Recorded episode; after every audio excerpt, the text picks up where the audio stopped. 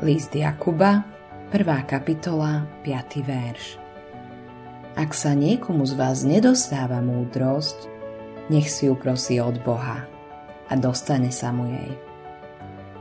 Zmierenie s Bohom, pokoj Boží v ľudskom srdci a radosť zo spoločenstva s Kristom majú blahodárny vplyv na telo aj myseľ a vedú k rozvoju a uchovaniu fyzickej aj mentálnej síly.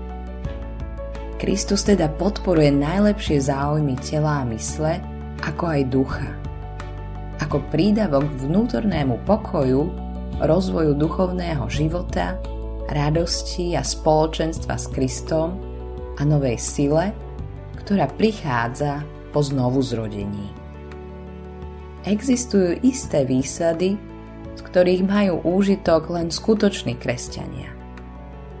Jednou z takýchto výsad je Božia múdrosť a nepretržité vedenie.